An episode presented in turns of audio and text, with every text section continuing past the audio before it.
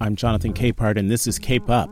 One year ago today, George Floyd was killed under the knee of former Minneapolis police officer Derek Chauvin. Minnesota Governor Tim Walz appointed a special prosecutor who assembled a team that would succeed in convincing a jury to find Chauvin guilty in the murder of George Floyd. That special prosecutor was Minnesota State Attorney General Keith Ellison. In this conversation recorded during a Washington Post Live event on May 21st, Ellison talks about the Floyd case, the Daunte Wright case, and the need for Congress to pass the George Floyd Justice in Policing Act. Hear it all right now.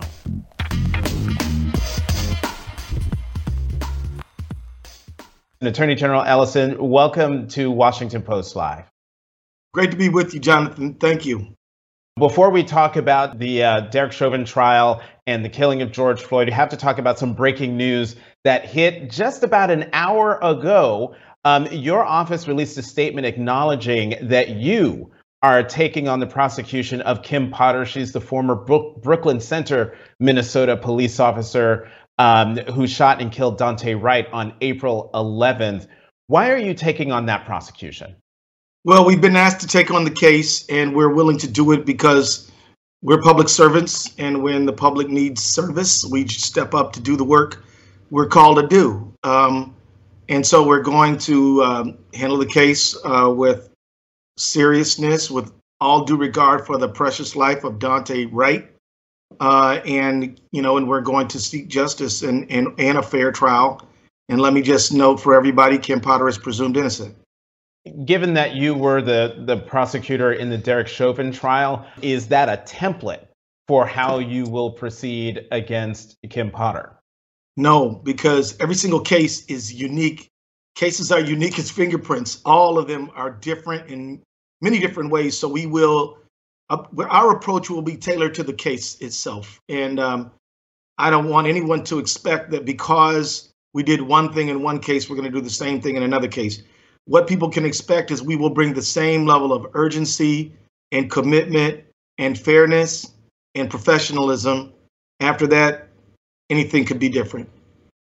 And is there a likelihood, or how likely is it that we'll see perhaps some of the team that was assembled for the Derek Chauvin trial be a part of the, the Kim Potter trial? It is very certain that some of our regular employees at the Attorney General's office will be on the matter.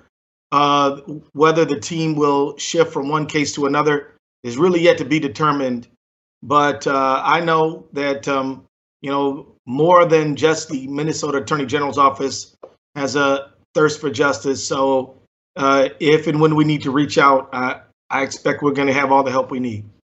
I was asking that question because I was thinking of the people on your team on the uh, on your team for the Chauvin trial who volunteered their time yeah. and, and their services. Certainly, Jerry Blackwell, Steve Schleicher, Neil Katyal, Lola Velasquez. They they were volunteers, special uh, assistant attorney generals. They were fantastic, outstanding lawyers. Uh, but it's just not been determined as to what we will do uh, on the on the Potter case. So uh, stay tuned. All right, let's turn our attention to um, what happened on May 25th, 2020. Where were you when you heard the news of what happened to George Floyd? How did you find out? I was um, I was I was getting out of bed. You know, one of my uh, assistants uh, emailed me a, a video, said you must, you have to see this. This is urgent. I clicked it on. I watched it. And even though I had seen far too much of that kind of thing, uh, I was still shocked. Uh, I asked my wife, I said, Hey, hon, you got to, you know, do you want to see this? Because it wasn't, it was, you know, in the, it was in the general, it wasn't proprietary. It was in the general ski, uh, flow of information. She said, No, no, I don't. Mm. Um, and uh, in a way, I understand exactly where she's coming from because it was just as shocking, although it was sadly familiar. And that was the video that Darnella Frazier um, recorded on her phone. But as part of the prosecution, we all thought it was eight minutes and 46 seconds. It was nine minutes and 29 seconds. When putting the video to the video together, you understood why your wife didn't want to to view the video. But was it more shocking when you saw it in its totality from all those angles that were presented at trial. Yes. What was we showed at trial has no place in decent society. It is inhumane, whether it's on the streets of Minneapolis or the streets of uh, Bogota or the streets of, uh, you know, Moscow or, or Beijing. It is a human rights abuse, no doubt, and it should be shocking. Once it's not shocking, we have to examine our own humanity. It was shocking. And as you point out, Jonathan, it was worse than we thought. It wasn't 846, it was 929. It was worse than we thought. And, um, you know, still, I mean, uh, it, it still is disturbing to me.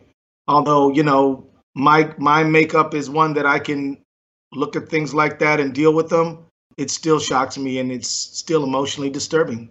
Would you have had the case that you had had Darnella Frazier not recorded what happened? You know, nobody really knows, but I kind of doubt it. I'll tell you, we constructed the case in a way that we didn't need the video, but of course we needed the video. But we we acted as if we didn't, and we asked ourselves, what kind of case would we have if we only had live witnesses to put on? And that's the case we put on. And then we used the video to supplement that. Watching cases like, well, you know, Walter Scott or even Rodney King, we know that just you can't just win a win a conviction by pushing play on a video. You've got to give proper context, information, insight, perspective, uh, that, and you can only get that from live live witnesses. And quite frankly, the emotion that the witnesses demonstrated and exuded throughout the testimony in some ways was more stunning than the than the video. I mean, to see uh, Mr. McMillian, 61 year old man, mm-hmm. cry on the witness stand. Tough guy, seen a lot. He was still in tears. So was an MMA fighter, 30 year old MMA fighter, tough kid, goes in the octagon to fight other people. And yet he was emotionally overwrought in there. A firefighter who runs into burning buildings, you know, emotionally overwrought when she saw um, and had to relive that that pivotal moment. So in many ways, we thought the video was indispensable, but we treated it like it wasn't because we knew uh, we had to really humanize it and do much, much more than just play a video. You know, watching Mr. McMillian's testimony, I mean, my heart just went out to him because I looked at him and I saw uncles of right. mine. I saw I saw a member of my family up there on the stand, and then of course Courtney Ross, who you know the love she has had, still has for George Floyd. Yep just leapt through the screen before she even said a word. I want to stick with the video that Darnella Frazier took because one of the most important things it did, in addition to recording what happened, but it, it also revealed the lie that was put in the statement from the Minneapolis Police Department. And it seems to follow a pattern that we have seen of late. You mentioned Walter Scott. That was a situation where the police officer said one thing, the video said another thing. Uh, Laquan McDonald in Chicago, uh, where the police officer said one thing, but the video that in that in that case, body cam video from the police officers showed a, another story. We're now talking about another situation that happened, I think, a year ago. Ronald Greene in in yep. Louisiana. Statement said right. one thing, the horrific video shows something completely different. Why does this keep happening? Dishonesty, lies, the presumption that people will believe me because they always have. The idea that I'm above the law. I don't have to tell the truth. What I said is how it was. That is what's operational there. And my prayer, and I mean that, my prayer is that prosecutors and police officers all over the country will say no more. We will not have these people who don't obey the rule of law, who don't honor the badge. We will not have them amongst us, and we're going to hold them accountable like we do anybody else. Somebody said, Oh, Keith, you prosecute cops. I said, I do not prosecute cops. I prosecute criminals. And uh, it doesn't matter what uh, piece of metal they're wearing on their chest. If they break the law, they're going to have to be held accountable. And, and I just want to say to people in law enforcement, you know, you have a dignified, worthy, important profession. Don't let people be in your ranks who don't have the same commitment you do. You will be better off without them. And Jonathan, I just want to mention to you there's a woman named Cariol Horne. Cariol Horne. She was a Buffalo Police Department officer, and she, 15 years ago, intervened when a, her colleague was beating somebody via uh, in, in, excess of, of uh, what was legally authorized. She intervened to stop him. He punched her.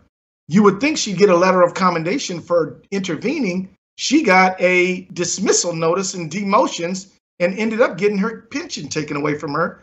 Thank God, some professors at Harvard said, let's take off the black professorial robes and put on our lawyer hats. And they won that woman's pension back. We need more Cariol Hornes. We need more officers willing to intervene. We need people like uh, Medaria Arradondo, the chief of police in Minneapolis, who took the mm-hmm. stand and said, What Derek Chauvin did is unacceptable, not our values, and we will not have him amongst us.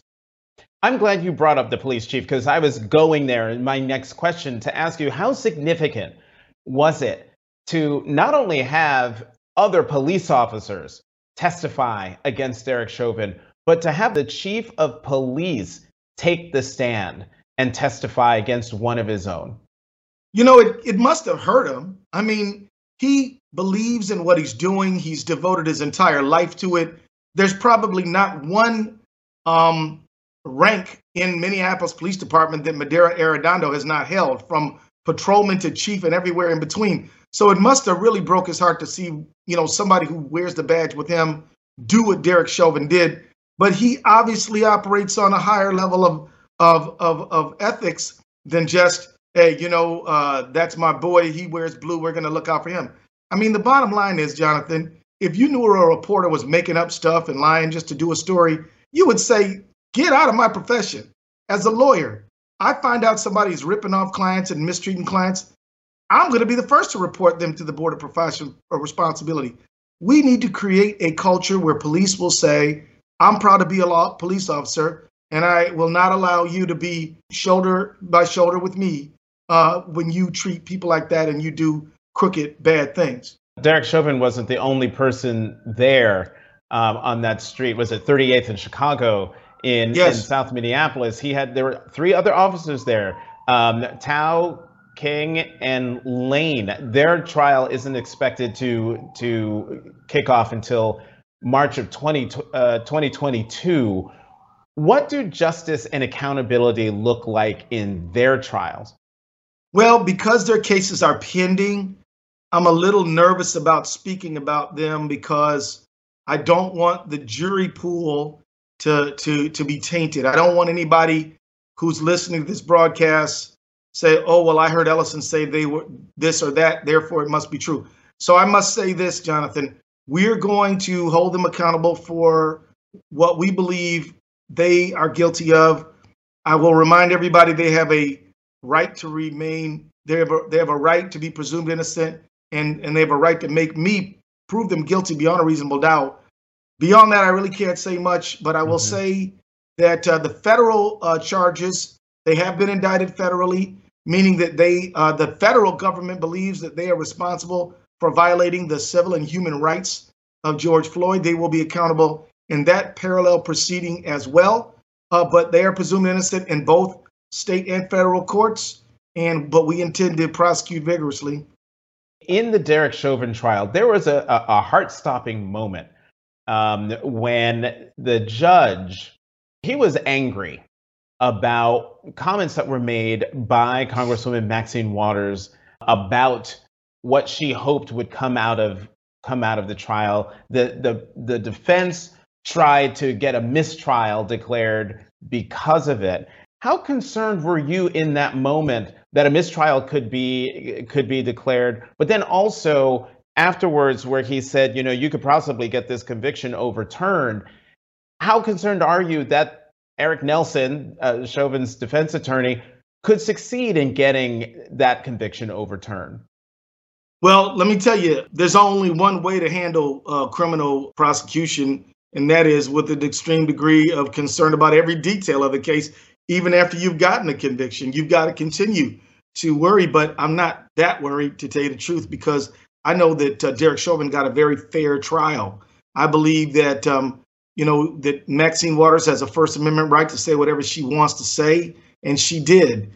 And the jurors remained committed to avoiding media, not letting anything influence them except for what came through this witness stand. They were very judicious and earnest in their oath and the commitment. So, quite honestly, I'm not worried about it. I don't think it's a legitimate appeal issue, but there will be an appeal because there should be an appeal in every criminal case in America. There is a right to appeal, even if you plead guilty, you could appeal. So I'm not too worried about it. But um, you know, uh, you know, we're ser- we're seriously going to defend the conviction, which uh, 12 Minnesotans came together and decided that Jer- Derek Chauvin was guilty beyond a reasonable doubt. You know, unlike a lot of uh, black people in this country, I actually watched pretty much every minute of the trial. Just like your wife who couldn't bear to watch the video, lots of black people were like, I can't watch this trial.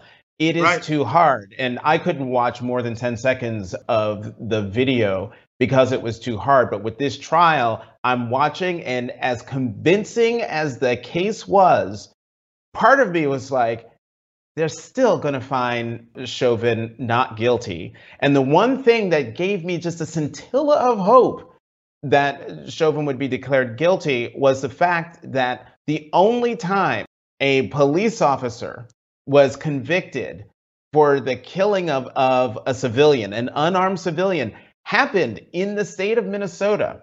But what happened though was the police officer was black and the victim was white. Were you surprised by the, ver- the by the Chauvin um, verdict that it came out the way it that it came out the way it did, or is that a signal between those two cases that actually justice does work? The emotion that registered with me probably was not surprise it was relief. Because honestly, honestly, Jonathan, I thought to myself, look, we've got to prove our case. We proved that the killing uh, occurred. We proved who did it. We proved that his actions are the thing that did it. We proved that he didn't have any legal right to do it. We proved it. We brought the witnesses forward. We set them up. We presented our case. We demolished their witnesses. And yet, there was still like, okay, we do know uh, Walter Scott. We do know mm-hmm. that some cases never even make it to a trial. Eric Garner's case never made it to trial. You know, so many never even get to be in front of a jury. And so those are the things that made me worry. I knew that history was on uh, Derek Chauvin's side. History was on right. his side. And and so we so I was I was I wasn't really surprised at the verdict because I felt we we did everything you're supposed to do. But I all but I also know history, so I was relieved when the verdict came out. And I will tell you, my my heart was uh, bumping out of my chest when I got in that courtroom. I was uh I, I was you know I think I was uh, nervous about it. I was a little anxious about it, but I also believed. And and I'll tell you this, I I never uh, I was asked when did you know you were going to win, and I said, well, when the verdicts were read. But I kind of felt like after the case we put on, how do they come back within 24 hours and acquit? It would take longer than that to hang the jury. And so I just kind of knew we didn't have any big gaping holes in the case. And so I thought that the quick verdict was a good sign. You were not alone. Uh, you were in the courtroom um, with, with your heart pounding in your chest. America was ha- waiting, hanging on every word. Now, let's um, talk about what's going on as a result of the murder of George Floyd and the guilty verdict uh, for Derek Chauvin, and that is momentum to getting the George Floyd Justice and Policing Act passed through Congress. It passed the House. Negotiations yep. are happening now in the Senate. Um, Republican Senator Tim Scott of South Carolina is leading the negotiations on behalf of the Republicans. Do you think there's a bipartisan compromise here that could make it possible for the George Floyd Justice and Policing Act to become law? Absolutely, there is. The bill needs to be passed. I got to switch jobs, Jonathan. You know, here's what I'll say there's a lot of good things in that bill. Uh, it prohibits state, federal, and local enforcement from racial religious profiling. It requires training on racial, religious, and discriminatory profiling. It requires data collection. It limits uh, the transfer of military grade equipment. It deals with the issue of holding police officers accountable. It, it does a lot of good things, and we could list those things. I urge people listening to go check out the George Floyd Justice Policing Act. But here's what I will say and I know a lot of my friends are going to be annoyed with me, but I'm going to say it because I think it's true. Look, a lot of activists who poured their heart and soul into the Civil Rights Act of 1964 were really pissed because voting was not in there and housing was not in there. But by 65, they get voting, and by 68, you get housing. And in 65, we also got a civil rights bill on immigration, allowing brown people to come to America. What I'm saying is to my fellow Democrats is don't don't throw in the towel. Fight, fight, fight, and a good bill is better than no bill. A good bill may require some compromise, and it's still good even if it's not perfect. It's still good if it's not 100%. So that's what I want to say. I, I think the phrase you're looking for is don't make perfect the enemy of the good. And, that's the one. and so then is the George Floyd Justice and Policing Act still a good bill and worthy of passage if qualified immunity is not a part of it? And that gets to the police accountability part that you were talking about that's in the bill. So, look, I want Cory Booker and Karen Bass to fight like hell. I want Tim Scott to go back to his colleagues and say, we got to pass this, even if qualified immunity is in it. But don't let the bill die over an item that we can come back for later. Get it, get the relief. I mean, look, there are literally millions of families across this country who will will their loved ones will be saved, their lives will be saved because of this bill. If you don't pass anything, then what did George Floyd die for? I mean, I think that we've got to uh, make sure that we get a good product out. Now, I do. I will tell you, having spent 12 years in Congress, there is a price at which it's just too watered down. I, I don't think the absence of qualified immunity is that. Uh, I hmm. think that if we can get everything except that, I say pass it, uh, and then don't quit and keep going. That's that's what I say. And look, some of my friends are going to get mad at me but for saying these things, but I but I'm not telling them to not fight, and I'm not telling them to get everything they can. Get everything you can, but at the same time, remember, you know, uh, if you can't get the whole loaf, get 99% of it. Wait, Attorney General Ellison, just so that I'm clear, if qualified immunity is not in the George Floyd Justice and Policing Act, uh, and that's the one thing that could be done to get it passed, you say Democrats vote for it, pass it, get it done. then I yes, I do say yes. that. I say it, and then I do say it. And then the second piece of it is because maybe it doesn't have to go that far because one of the things that's been on the table is for qualified immunity only stripping it away from the individual police officer and making it possible for people to sue police departments as a way of uh, holding police accountable for their actions. Is that a worthwhile compromise? I think that I think it is. Now, I think that we should get rid of qualified immunity. I think it's a bad doctrine. Uh, it no no legislature ever passed it. It's it's sort of a court doctrine, and, and it's a shield for a police officers' bad conduct. And it's so I think it's bad bad business. But let me tell you, get that bill through, and if you can if you can get it through, if you can get it all through, get it all through. If you can get a modified version of qualified immunity, get that through. And if you but if and if you got to give up qualified immunity for now then get the rest of it through. But by all means, get something good out of this. And that's what I say. Of course, I'm not at the table, and it's a lot harder at the table than it is uh, on television commenting about it. So I'll just uh, defer to my good friends who know what they're doing and know much more about the negotiations than me. Sure, but you also happen to be the attorney general for a state who just uh, successfully prosecuted one of the the, the biggest cases in the country. So your words do have a lot of weight. You said after Chauvin's guilty verdict, quote, "We need true justice. That's not one case. That is a social transformation that says that nobody is beneath the law and no one is above it." What does such a societal transformation look like? You know, it, it looks like no officer is going to put their loyalty to a colleague above their oath to the badge and the people who they are sworn to protect. It means that we begin the process of decarcerating uh, this massive number of people that we have behind bars right now.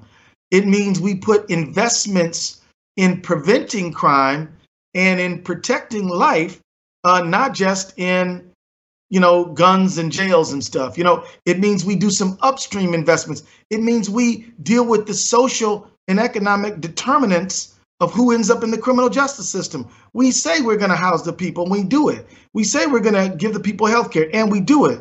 We make sure people are paid properly. We deal, we make sure the job, the government says we're going to make sure we can do everything that you have a job, a jobs guarantee. These are the things that we should do. I'm telling you, crime rates would plummet. Violent crime rates would plummet if you took out some of the desperation that so many communities across our country are dealing with. I've got two questions, and uh, and I'm going to ask both of these questions, but just so you know, you're going to go overtime. Uh, so tell whoever you're meeting with next that you're going to be late. But to hey, the point about you gotta wait. Sorry, Capehart comes first. so here's the question: you mentioned you mentioned violent crime, and you know violent crime is spiking in cities nationwide. How should police departments deal with the fears that come with that? Great question. We need to first of all do community engagement and try to deal with community conflict and beef with trusted leaders who know the community. So you can say, look, there's a group in Minnesota called Mad Dads. Give Mad Dads some money to go into the neighborhood, build relationships where the hot spots are, and try to mediate some of these disputes before they turn deadly. That is one thing to do. The other thing to do is is understand that bad police community relations means more violent crime. Think about this, Jonathan. If I won't call the police because I don't trust them, if I won't tell the police what I know about a killing or a shooting because I don't trust them, if I if I just have no connection with them and believe that they're going to bring more trouble than good, then I don't communicate with them. What happens to crime on the streets? It increases. People do bad things with no with impunity. And whatever you allow to happen, probably more of it's going to happen. Police community trust stops violent crime. Therefore, police accountability is part of our crime prevention strategy because we need people to believe in the police and trust them, and that requires the police to treat people right. So, those are just a few thoughts. Mm-hmm. Attorney General Ellison, I want to end um, with this quote from Viola Fletcher. Um, she is the oldest living survivor of the Tulsa Race Massacre. She testified before Congress uh, this week. I believe it was yesterday or two, a couple days ago. Uh, and, and here's what she said quote, Our country may forget this history, but I cannot, I will not, and other survivors do not, and our descendants do not. I am 107 years old and have never seen justice. My question wow. to you, uh, Attorney General, is Is it possible to see justice if so many either don't see or outright ignore injustice? No, it's not possible. We need more people to see injustice and to correct it. And what I will say is that there was a little girl whose name is Judeah. I won't say her last name because she's a juvenile. She was nine years old when she witnessed Derek Chauvin murder George Floyd. Imagine that little girl 100 years from now testifying on what she had to live through and what she had to see. We need to make an earnest commitment, people of all colors, cultures, and faiths, to, to create equal justice in America. That job has to start now, and we cannot turn away or turn back. History is watching us. Minnesota State Attorney General Keith Ellison, we are way out of time, but thank you so very much for coming to Washington Post Live. Thank you, Jonathan. Keep up the great work.